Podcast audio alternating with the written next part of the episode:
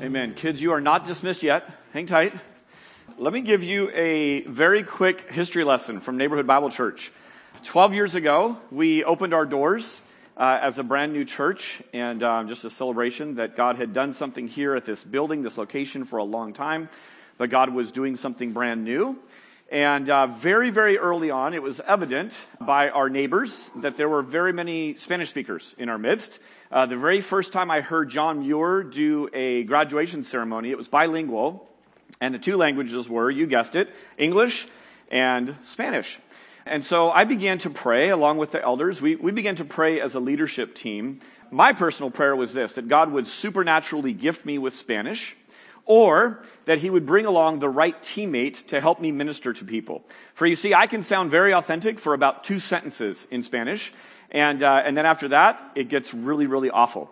And so we would have many people come and they would check out the church. They would appreciate the kindness of people here, but they couldn't keep up with the language. It was just too challenging to, to do that. Um, about eight years or so into the journey, um, God brought a couple of gentlemen to our attention, and we actually did a few outreach events. You may have remembered Connie and Sean Keller. They have since moved away, uh, but they introduced me to these two guys, and uh, one of them is named Angel, and I want to bring Angel and Sandra up right now. Would you give it up for Angel and Sandra? Um, so I didn't know it at the time, but when I met when I met these two, God was introducing me to to some really really dear friends. And you don't know that when you first get to know someone, um, but they began to be some ministry partners in the work that's going on here. And for the last, how many years has it been? We don't keep stats like this very often. We just follow God in love, and then time passes. How long has it been? Like uh, three and a half years. Three and a half years that officially we've had our third service, and uh, and this couple gets paid in heavenly dollars. Uh, when Angel does terrible, I cut his pay in half. When he does exceptionally well, I double or even triple his pay. And, and, somehow we always meet our budget at the end of the year. I don't know how it works. But all that to say, in, in all sincerity, um, this couple, like many others, I wish we could just recognize it, but God recognizes it, God sees it. But this couple gives in really extraordinary ways. Um, and God's been blessing that. God's been really doing some very favorable things. Um, Angel came on um, in this role through prayer. Really, we just began to pray, and God opened the door and provided Angel to us. Um, and and very quickly after that, probably a year or so into it, Angel began as we would meet. Angel kept saying, "Dave," um, he said, "I need my Ben. I need a teammate. I need someone else in this ministry to work." And so we began to pray, and really through a process over the last year and a half, there have been a couple of others that he has sought to raise up from within the ministry. And for a variety of reasons, it hasn't worked out. Praise God, they're still with the ministry, they're still serving, but they weren't the right fit. Um, and this last September, just prior to me going on um, on our sabbatical, um, he he reintroduced me to the other guy that, that I had met years and years ago named Andres. And so Andres and his wife Claudia, would you come on up here right now? Um, we are introducing today that, that Andres um, is coming on and has agreed to an offer uh, to be our third full-time employee at Neighborhood Bible Church. So would you welcome Andres and his wife Claudia?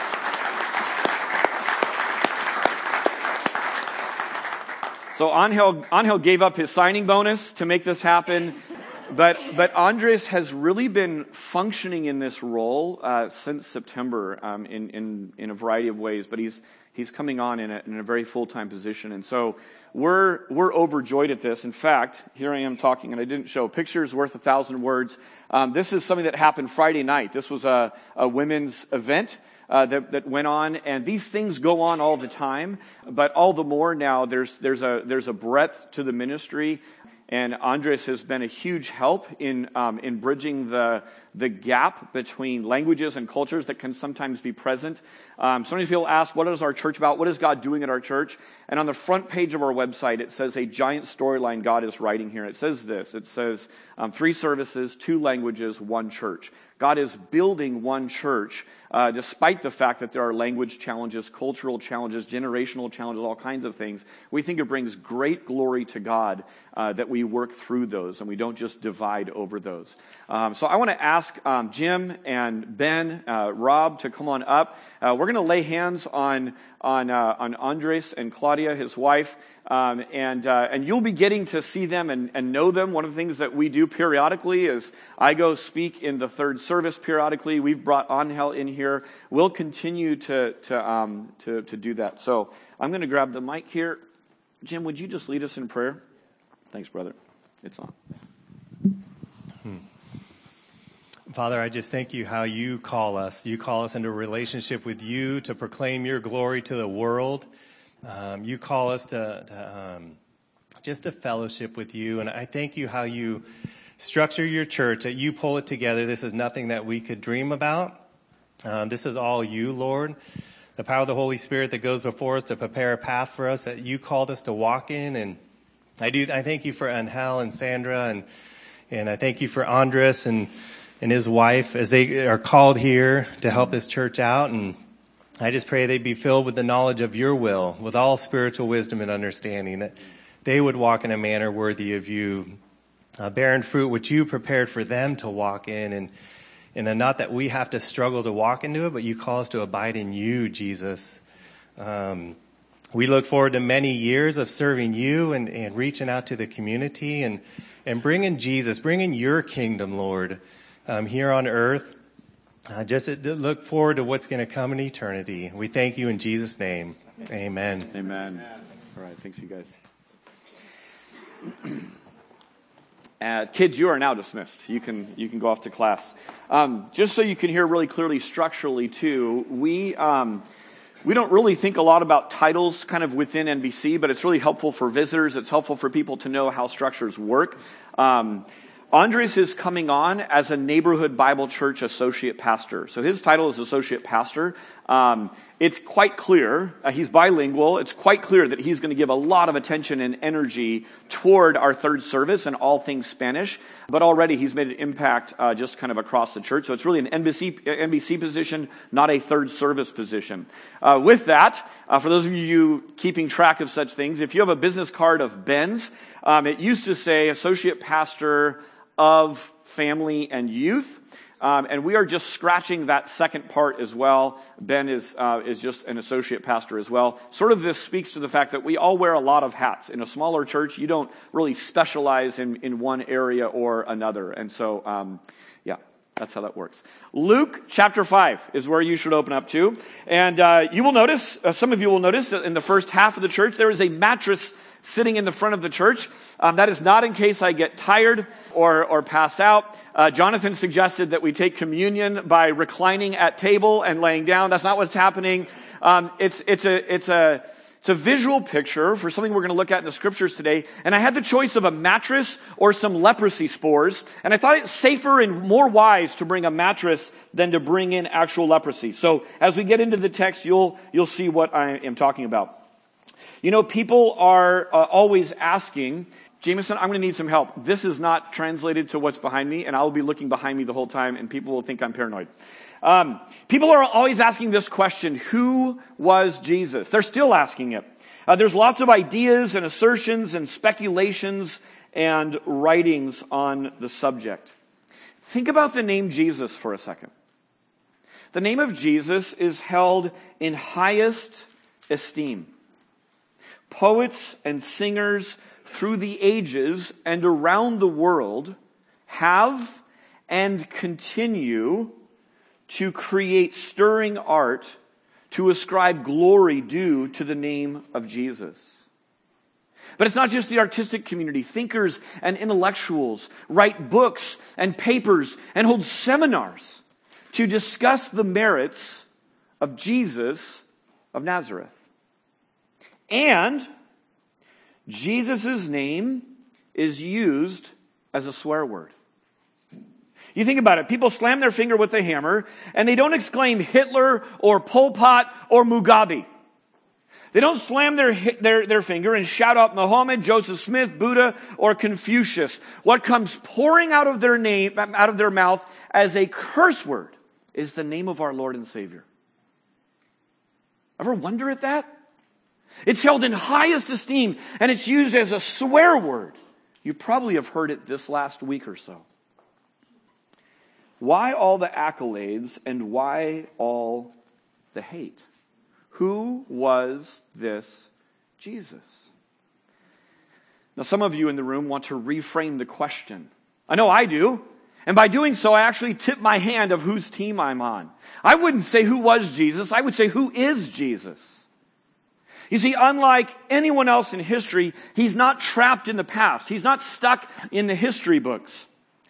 Jesus is alive and active and powerful and present. I know this because I know him.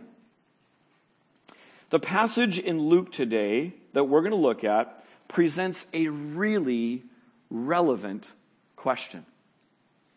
Jesus, who do you think you are? And here's the powerful thing. We're going to hear directly from Jesus as to who he was. He's going to get to speak for himself. Who is Jesus? Well, he's the good doctor. We've used this as sort of an overarching series title for the Gospel of Luke. You can see barely on the screen, but built into the word good are the three letters boldened a little bit more God. You see, Jesus is claiming to be God, not just good. His holiness is such that it cures the sin that stains us. And the rub that I don't want you to miss this morning is this. Jesus is not just skilled or knowledgeable or compassionate or kind or wise. He is claiming to be and follows up with proofs that he is God, the unique Son sent to earth. Maybe you've been bothered by the thing that bothers the people in the text today. People find this a giant rub. I'll grant you that Jesus is a good moral teacher. I'll grant you that he did some good in Palestine. There's enough historical evidence that secular scholars abound in total agreement that, yeah, he's a real person that really lived. It's very, very well documented. But don't go beyond that. That's where the rub comes. Don't make him out to be something more than what he is.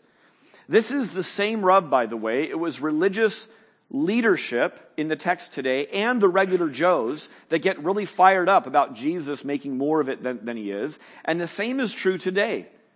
The thinkers and steerers of what we're supposed to think get really upset when you take Jesus and move him and elevate him above any other religious leader. We'll grant that he's good. We'll grant that he had some good sayings and some good teachings, but don't make him out, Christian, to be more than what he actually is. Here's what I want you to notice the one who presses the point is Jesus himself.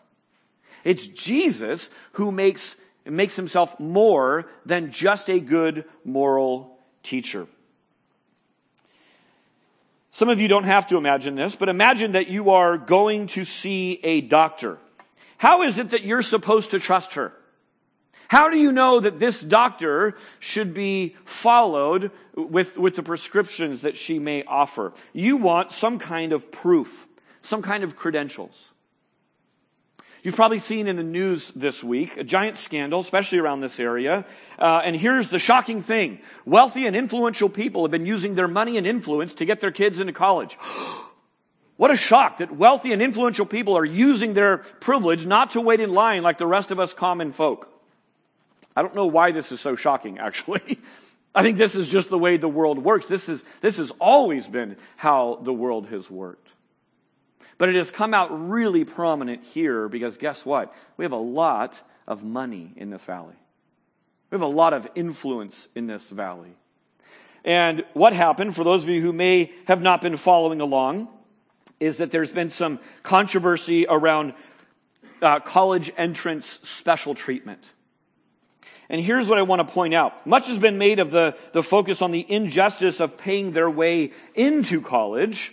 But here's the question I have. If they were able to pay their way in with millions in donations and asking the admissions board to look the other way because they actually fabricated uh, sports events and, and resumes that were, that were fake, And with just enough donations toward their new gymnasium or whatever it might be, the admissions board would look the other way. If they're willing to pay their way into college, wouldn't they be able to pay their way to a degree that wasn't exactly earned, but rather bought?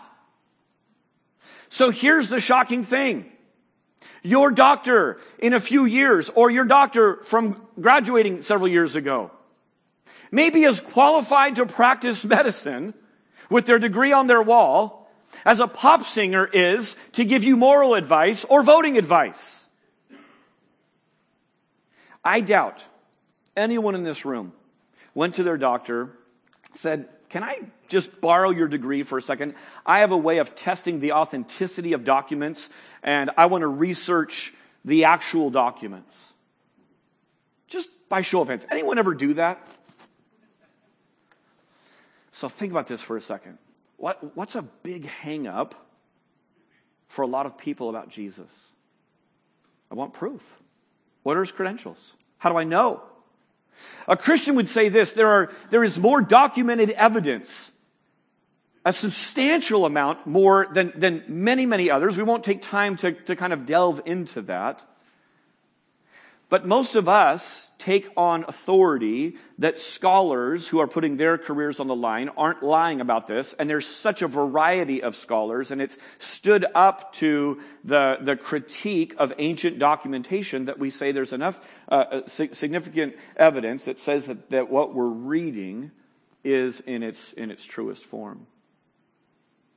And much like someone trusting themselves to a doctor, they may have other testimonies to go off of, people's testimonies.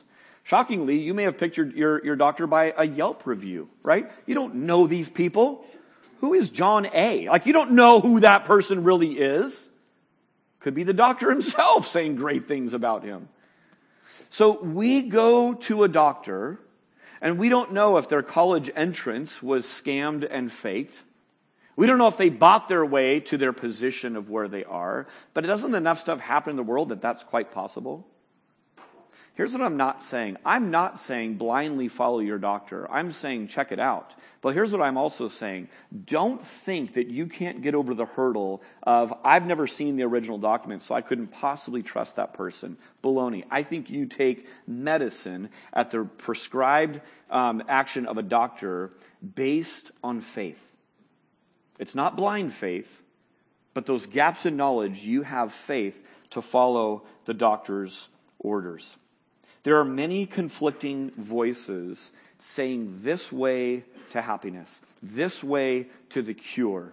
It ranges from how to deal with depression, how to deal with heartburn, how to deal with back pain, how to deal with that tumor, and on and on and on. And we look to voices saying, What am I supposed to do? Who am I supposed to follow? Each one requires faith. So let's turn our attention to Jesus, the good doctor who came to seek and save the lost, but also to do this, to shed light on the bigger picture of our pain. Some of you are bummed to know about different kinds of doctors. You're bummed because that means you had to deal with that kind of doctor. You learn new terms when you're sick. You learn, you learn new terms when your loved ones come down with things. You all of a sudden understand the idea behind terminology and procedures that you didn't know before, and ignorance was bliss because you didn't have to deal with it. So, what kind of doctor was Jesus? Look at chapter 4 of Luke, verse 40. The kind of doctor Jesus is, is he's unlike any other. You can't really fit him into a specialist ologist category. He's the kind of doctor that's never stumped. It says this, now when the sun was setting, all those who had any who were sick with various diseases brought them to him, and he laid hands on every one of them and healed them. He's the kind of doctor that gets immediate results with the spoken word and the touch of his hand. Remember that Luke is a doctor. Luke takes special notice of this. He understands this is supernatural. He's showing us this. No doctor knows that much about everything. But it gets even more. He's not limited to one area of expertise, nor to one realm of reality. Look what it goes on to say. The physical was no match for his power in word and touch, but also spiritual, emotional, and today we'll see mental were no match. 41. And demons also came out of many. Jesus has command of your cells, the healthy ones and the sick ones. Jesus has commands of the spirits. Peter asked this question Who is this that even the waves and the wind obey him? Luke might ask this What kind of doctor correctly diagnoses the problem and doles out the cure immediately with a word and a touch? Let's look at our passage today. Chapter 5, verse 12 says this. I want to show you the second and third in a succession of three miracles. The last one uh, Ben covered last week, where there's the miraculous catch of fish for Peter. Verse 12 says this While he was in one of the cities, there came a man full of leprosy. And when he saw Jesus, he fell on his face and begged him, Lord, if you will, you can make me clean. And Jesus stretched out his hand and touched him, saying, I will be clean. And immediately the leprosy left him. And he charged him to tell no one, but go and show yourself to the priest and make an offering of your cleansing as Moses commanded for a proof to them. But now, even more, the report about him went abroad, and great crowds gathered to hear him and to be healed of their infirmities. What do we know about leprosy? Kind of open discussion. What, what comes to mind when you think of leprosy? Probably most of what you know centers around the fact that you're a Christian and you read the Bible. Leprosy, what do, you, what do we know about it? Fire away. You don't need to be a doctor. Abby. It still exists. In where? Okay. Thank you. I did not know that. I know it still exists. Uh, what else? It's contagious. Yeah. Anything else come to mind? Body parts falling off. What? You have to be quarantined. You have to be quarantined. Right. It's isolating. Anything else? Okay, we just had an EMT uh, talking to us. Say that. Say that in plain English. Right. So it's a it's a numbing it's a numbing thing. You don't you don't feel it. Uh, fascinating book, by the way. I think I own it in physical copy. You're welcome to borrow it by Dr. Paul Brand and Philip Yancey called "The Gift of Pain." And Philip Yancey went uh, to a, a leper colony, I think in India somewhere, somewhere overseas, um, and it's a pretty fascinating discovery of some things that they learned. Dr. Paul Brand was huge in, in, in helping uh, leprosy patients, but a really interesting read. So, so, so here are some things that we're hearing. It's contagious, right? It's, it's isolating. You actually lose um, feeling. It left you unclean and unable to participate in the community.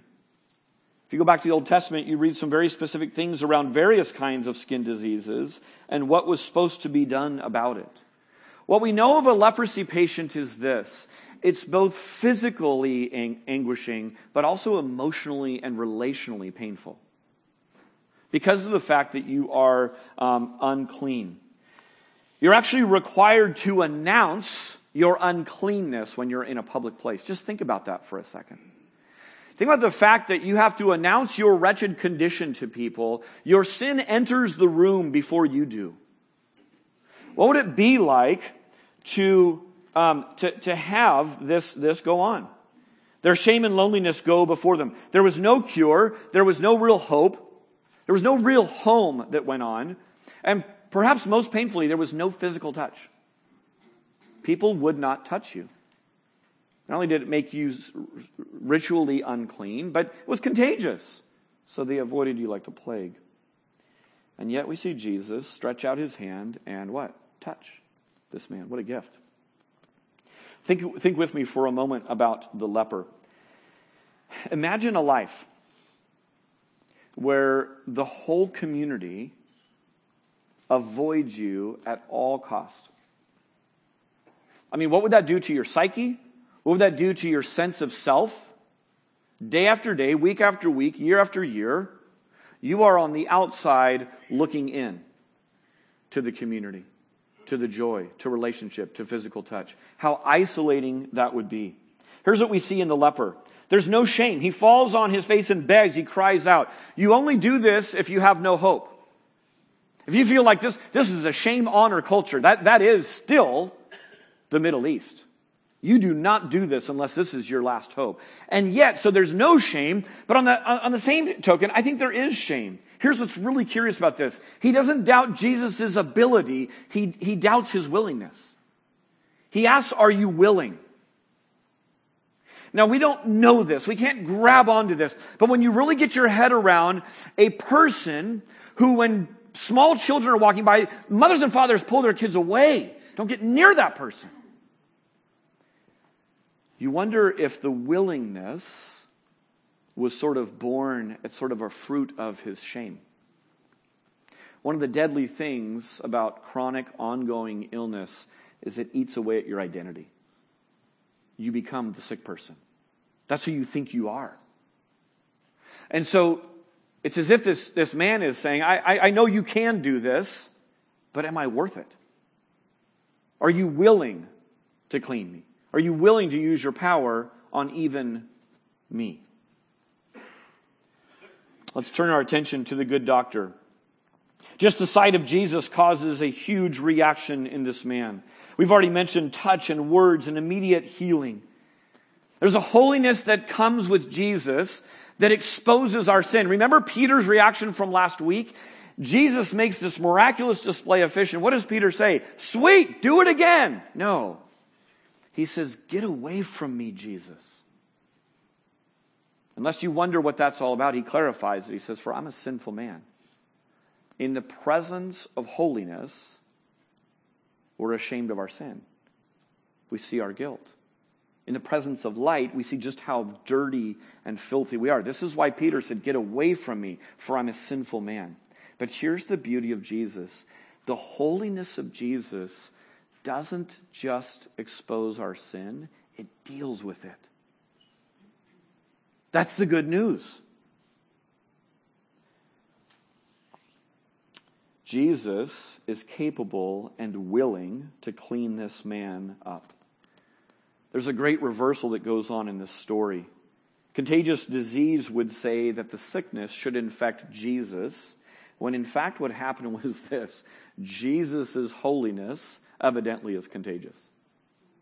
He touches the man, thereby what? Making himself unclean. Right? The fact that Jesus touched him, he immediately became ritually, ceremonially unclean. And physically, he now should have the disease.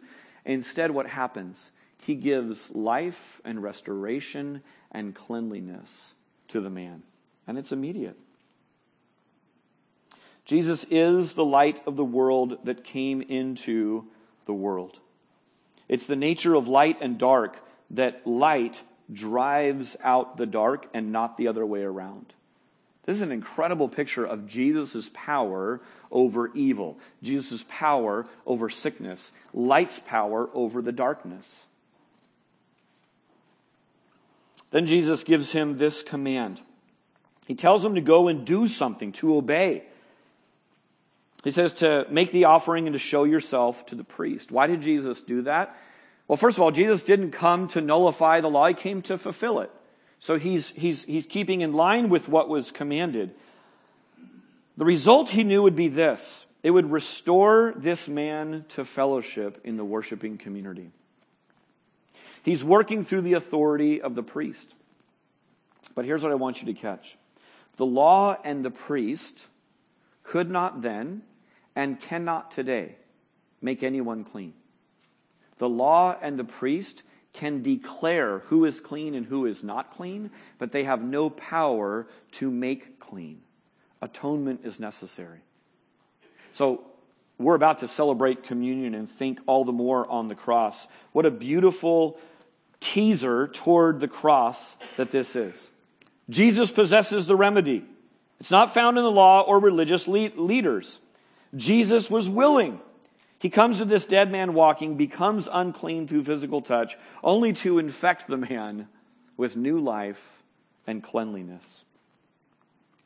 by his sin sickness, we are healed.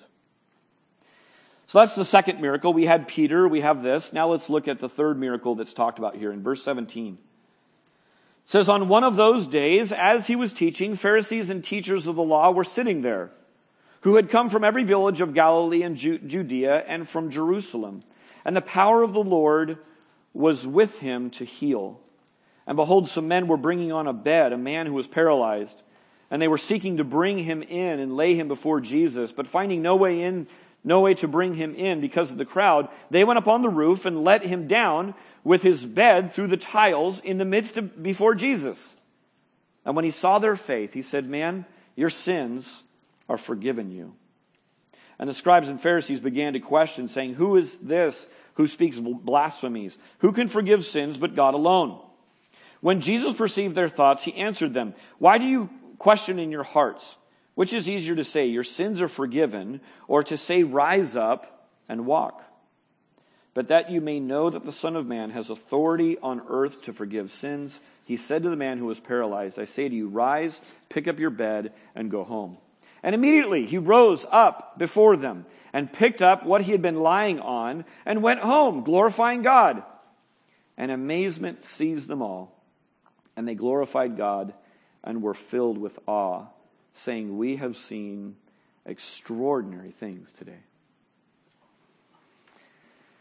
You know, some of you know this, but there's nothing like trouble to find out who your friends are. You know who gets a really bad rap because of their bad theology in the Bible is Job's friends. But you know what Job's friends have going for them? They show up. They come to Job. He's in utter misery. He's a pitiful wreck and they show up. Isn't that the first step of being friends? Just be there. Just show up. Don't raise your hands. But how many of you thought, I don't, I'm not going to call this person because I don't know what to say. I'm not going to go into the hospital because hospitals creep me out. I'm not going to enter into that relational mess because I'm not really sure what the right thing is. So it keeps us from that. First step of friendship is to just show up. This paralytic man had the gift of some really good friends. We don't really do this at Neighborhood Bible Church, but if we had community group of the year, this crew would win. We'd say, man, you guys, you guys take the cake. You guys ratcheted it up a whole big notch. Here's the scene. Uh, they're going to plan a trip to Jesus because it seems like he's a really great guy and does really great things. And they're foiled by the crowds. And after trying this way and that way, instead of giving up, there's banter that goes on probably, and then someone has this little germ of an idea that says, What if? And then it just leads to one of my favorite encounters in all of Scripture with Jesus. Last summer at a concert in England, there was a disabled area, and a guy named Michael Rogers, who's 30 years old, uh, became paralyzed in a motocross accident. He was one of 15 people in this disabled area, and the only one in a wheelchair. He says this, I couldn't see, so I ended up just listening to the concert. My mates, that's what they call friends in England, I think. My mates had the idea of lifting me up. Suddenly there were 20 lads all helping out. Everyone was loving it. Liam Gallagher, the one whose concert they were at, tweeted this Respect to the lads at my concert for giving Michael Reynolds the best view in the house. Biblical behavior. Now, I don't know how much of a biblical scholar Liam is. I'm not sure if he was thinking of this passage or just kind of selflessly thinking of other people before themselves. But isn't this a phenomenal parallel to what we're reading in the scriptures today? There's this really great thing going on. There's too many people to see, and so they turn uh, the person who can't see into a crowd surfer so that he can become part of it. Here's my question for you don't we all want friends like this around us? I mean, if we could handpick the kind of people around us, this is who we want to be. But here's the, the, the, the, bigger question. Don't we want to be these kinds of friends? We want to be that friend that says, no, no, no, no. We're not coming back tomorrow. We're not going to be out here. We're going to get to Jesus. We're going to figure out a way. What if we go on the roof? this will be great. And so it comes together. So there's the friends. Look at Jesus. Think about this for a second. There's a mattress sitting here. I'm not sure really the size or comfort level uh, or technology embedded in, you know, I don't know if this guy had a sleep number, right, on his mattress like, like we do today, but there are four handles on this mattress uh, for easy carrying. And, and if you imagine, I have put some thoughts today together. I knew we would be gathering. I put some things together. And if, if all of a sudden there was things falling on my head from above, right? Um, this is interesting. It probably took some time, so you know, maybe, maybe there was a stepping out of the way and, and it took a little while to kind of lower down. I don't know who the first guy was to poke his head in hey! But think of all the ways Jesus could have responded. We just take this for granted, but Jesus could have been a little annoyed. He could have been super distracted. Uh, Jesus could have been angry. Jesus could have broken out because of their presumption and saying, you know, destroy not your neighbor's roof, lest yours be told, torn asunder. I mean, you know, he could have done all kinds of things. What we see is this Jesus sees their faith. It's like Jesus gives them a public medal for their faith because he affirms their actions in two very pronounced ways. I love that it's their faith. All three of the synoptic gospels, Matthew, Mark, and Luke, record this event, and every one of them say the same thing, that Jesus sees their faith. Not his faith, but this community that has come and say, if we can just get to Jesus. One of my favorite seasons of life was being a middle school pastor. I say this all the time that middle schoolers, you know, you have a child show up sometimes, you have an adult show up sometimes, and sometimes you have no one show up. That's, that's middle school. That can all be in the same conversation. But there's a childlike faith that's talked about in the scripture, and I think this is it.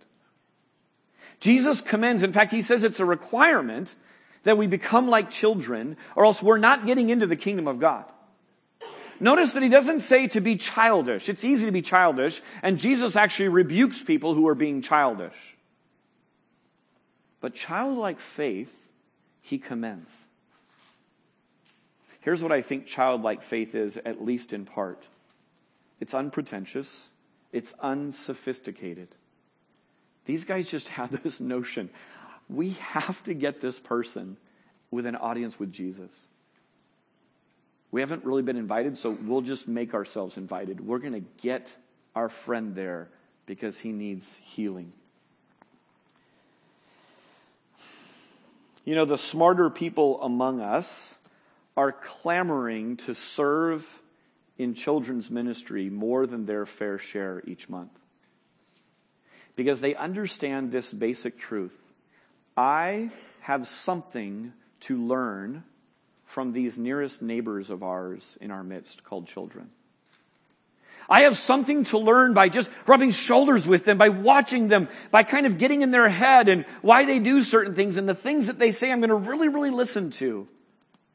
They understand that Jesus said it's a requirement that we become like children to enter the kingdom of God. There's a cleansing that goes on being around children. You know, kids don't get hung up on the details. Kids don't bother with big fancy requests. They make a mess. They break stuff and they think nothing of bothering you with their problems. And all the parents of toddlers in the room said, Amen. God loves this.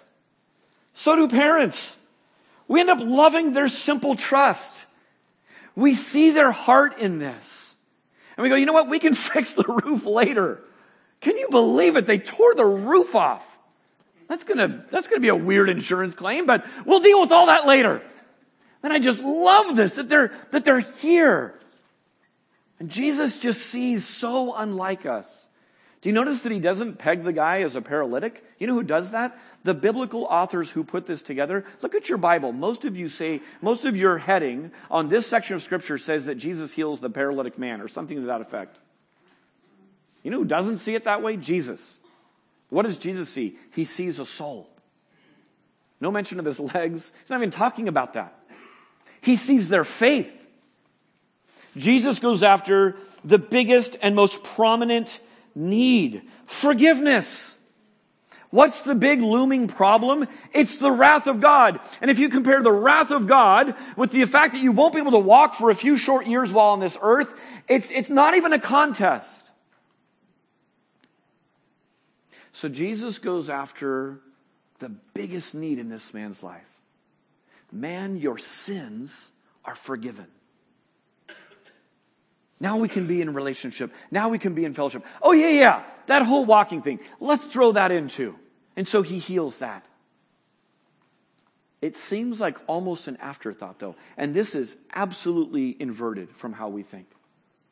What's the person's biggest need? That he'd be able to walk. It affects every single day of his life. Jesus says there's something far bigger going on. There's a much bigger story I'm writing. There's a much bigger need that you have, and I'm here to take care of it. How about the scribes and Pharisees in the story? These are the keepers of the law. They're a little bit like the religious gotcha squad. There's people all the way even from Jerusalem at this point because word has begun to spread.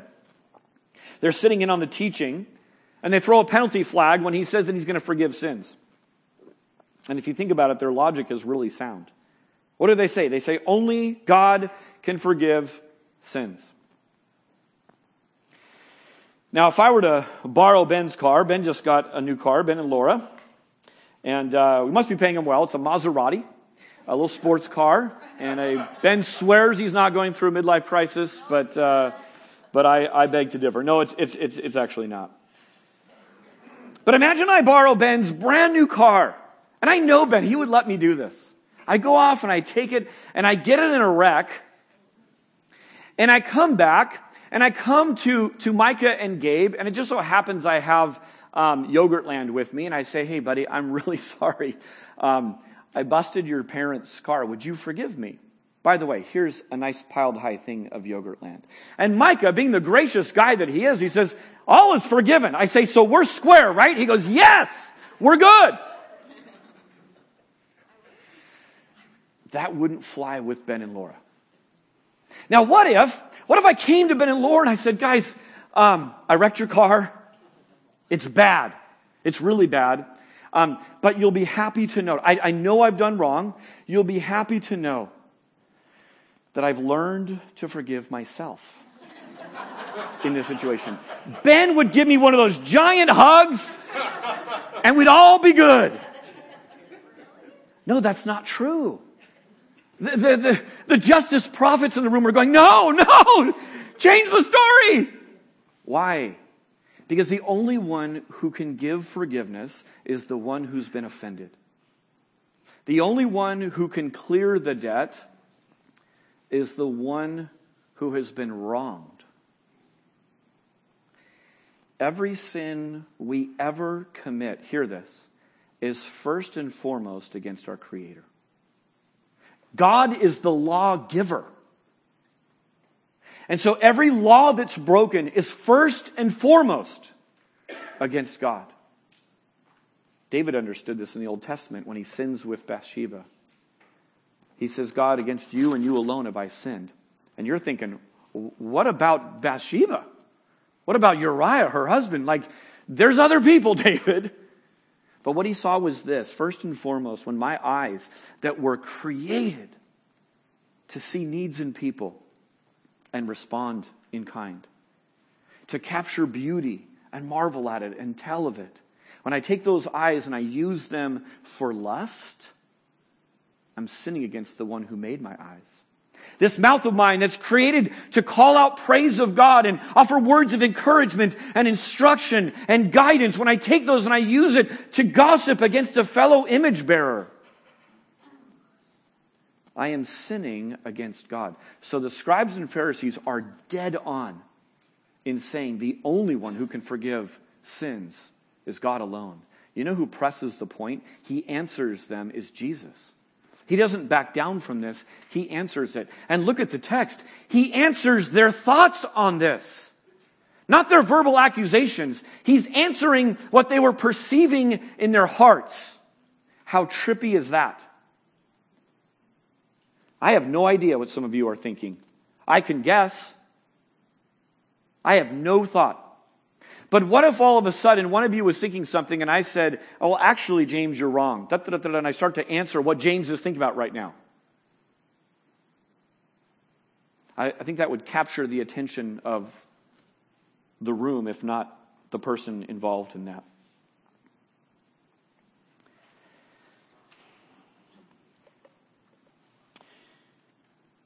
Let me close with these thoughts. Uh, each of these three miracles Peter, the leprosy guy, and the man who was paralyzed has this immediate, impressive display that would have kind of wowed people who were present. But there is a greater miracle yet to come. There was a greater miracle that was coming. Think about Peter. He was shown this large, miraculous catch of fish. But what was the impact of Jesus calling him to be a disciple who would be equipped to fish for men? If all it was was a catch of fish, we wouldn't be talking much about Peter. I've I've mentioned him. He wasn't in my notes. I've mentioned him a couple times today. World changer. How about the guy with leprosy? He was cleansed of his contagious disease, but his cleansing went deeper. Now he was actually contagious with his joy. Not being able to keep his trap shut about what went on. I've been restored to fellowship. I'm welcomed in. I got a hug for the first time in I don't know how long.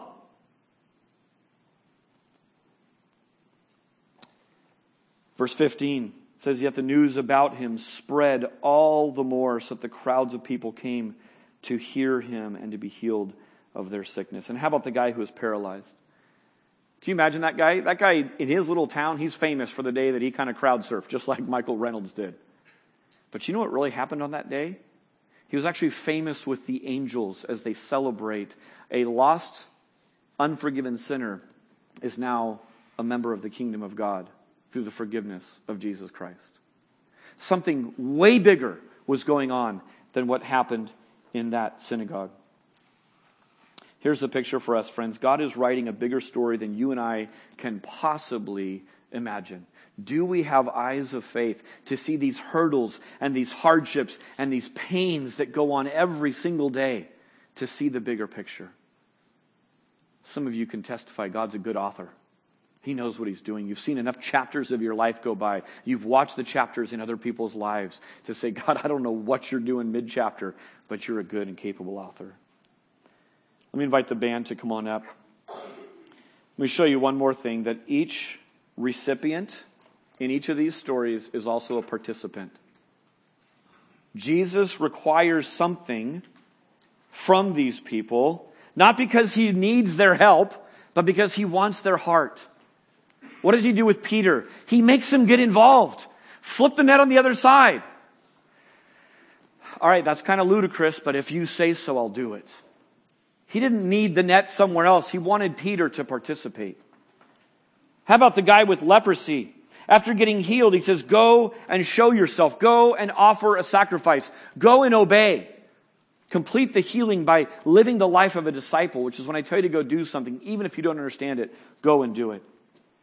And the paralyzed guy, here's what he says Get up, pick up your mattress, go put it on free cycle, get rid of it, you don't need it anymore, and go home, get out of here. He gives, but he calls us to participate in this new life with God. Would you pray with me? Jesus, thank you for your interactions with people. Thank you for the wide variety of people that you meet, come across. And God, each one is so personal, so individual. We recognize and celebrate that these were actual accounts with actual individuals. And yet, God, as we get to peek in, we see the character of who you are. We can see the cross foreshadowed in this interaction with the leper. God, we can look on the paralyzed man and see that all sin, seen or unseen, is crippling to us. God, help us to not keep our trap shut about the freedom that you've given to us, that you've offered to us. For those who've not tasted of this, God, would you make it plain to them? Would you just speak to them directly in their spirit? I am able and willing to make you clean. Come to me. I am willing to meet your biggest need, the thing you're not even praying about or asking for. I am willing to go there. Enter into your truest need, see your truest self, and gift you forgiveness. If that has not happened with you and you're sitting in this room, Jesus calls us to a point of decision where we lay down our shame and we say, You're our only hope. And even if we come bawling to the cross, even if we fumble weird words of a prayer, we don't even care. We've come childlike in simple trust and faith, saying, Jesus, you're our only hope. If that's you today, I invite you to simply receive the forgiveness. Believe on the Lord Jesus Christ, the Bible says, and you will be saved. In just a moment, we're going to take communion. If that's you, I would welcome you to take your first communion as a disciple of Jesus Christ, as a person who was dead and is now alive, who is on the outside of the community and has been welcomed into the family of God by the blood of Jesus. And for those of us who've been Christians many, many times, celebrated and commemorated the Lord's death through the Lord's Supper many, many times, may it not grow weary May it not grow cold to us.